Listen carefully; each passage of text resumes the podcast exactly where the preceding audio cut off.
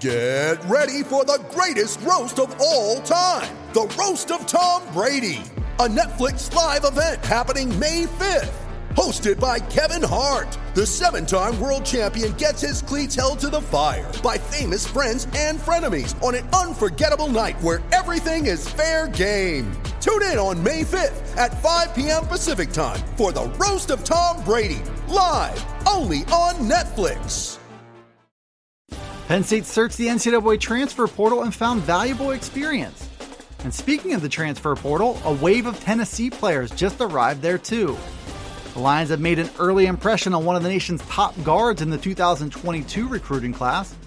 And January enrollee Landon Tengwall could be ready to push for early playing time. I'm Dustin Hockensmith from Penn Live. We'll tackle those headlines coming up on the Blue White Breakdown.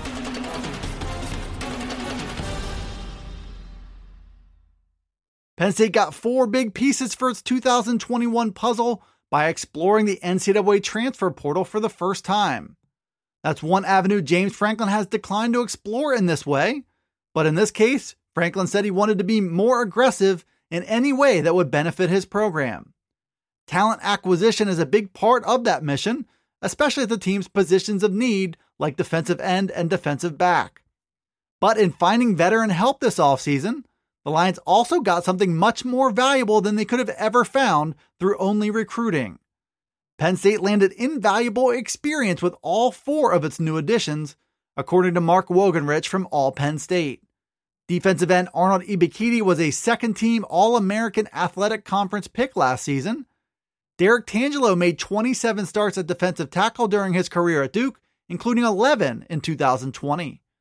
Johnny Dixon played 22 games and made nine starts as a freshman and sophomore at South Carolina.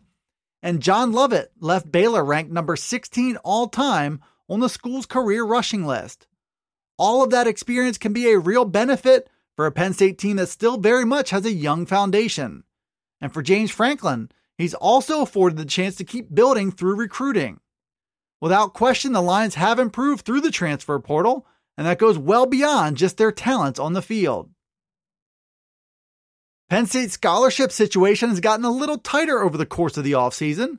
Through player losses and the arrival of 19 scholarship players through both recruiting and the transfer portal, Penn Live's Greg Pickle has the Lions at roughly 90 scholarships at the start of the new calendar year. That number would mean a handful of scholarships still need to come off the books in order for Penn State to hit the NCAA limit of 85. But there's still ongoing conversation about scholarships as they relate to 2021. The NCAA gave all players the option of coming back for an additional season without penalty, but could give schools some extra flexibility to deal with a new scholarship crunch. If a few additional scholarships do open up, Penn State could be among the programs to reach out to a large group of players who just hit the portal from Tennessee. The Volunteers are dealing with controversy and are looking for a new coach after firing Jeremy Pruitt at the end of last week. And now some of the top talent from that program is officially on the market. Could Penn State make a move in this situation? Greg Pickle detailed that possibility on Thursday. The Lions will most certainly do their homework and try to find players who can help the program. Just don't expect a massive wave of new players to be part of James Franklin's plan. Penn State's already working on the number two recruiting class in the country in 2022 and now they might be within striking distance for one of the nation's best guard prospects.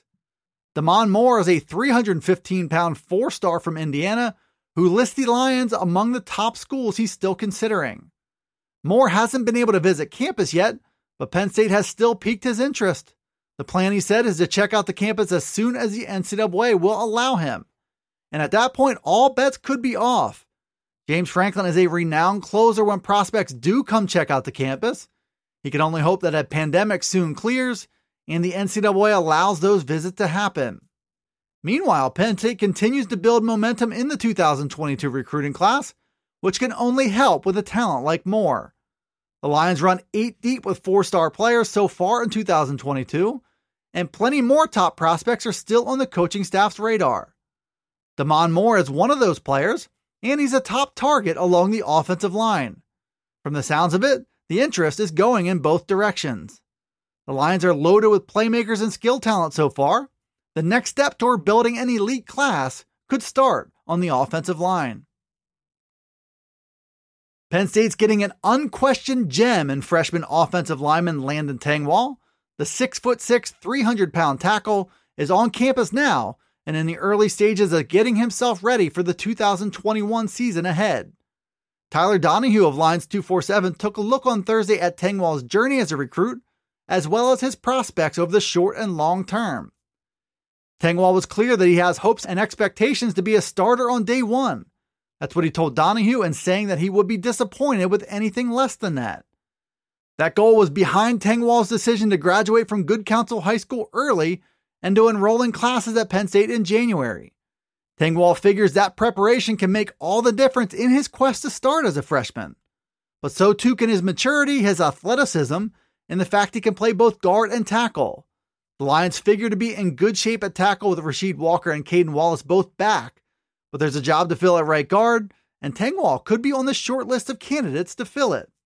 His mission to do so has already begun, and it will continue through this spring and summer.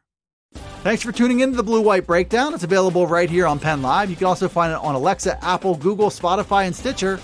Be sure to follow, like, subscribe, and rate the podcast wherever you listen to it. And get all the latest from us at PennLive.com slash Penn State Football. You can also check us out on Twitter, Facebook, and Instagram. This is Dustin Hockensmith from Penn Live signing off until the next Blue White Breakdown.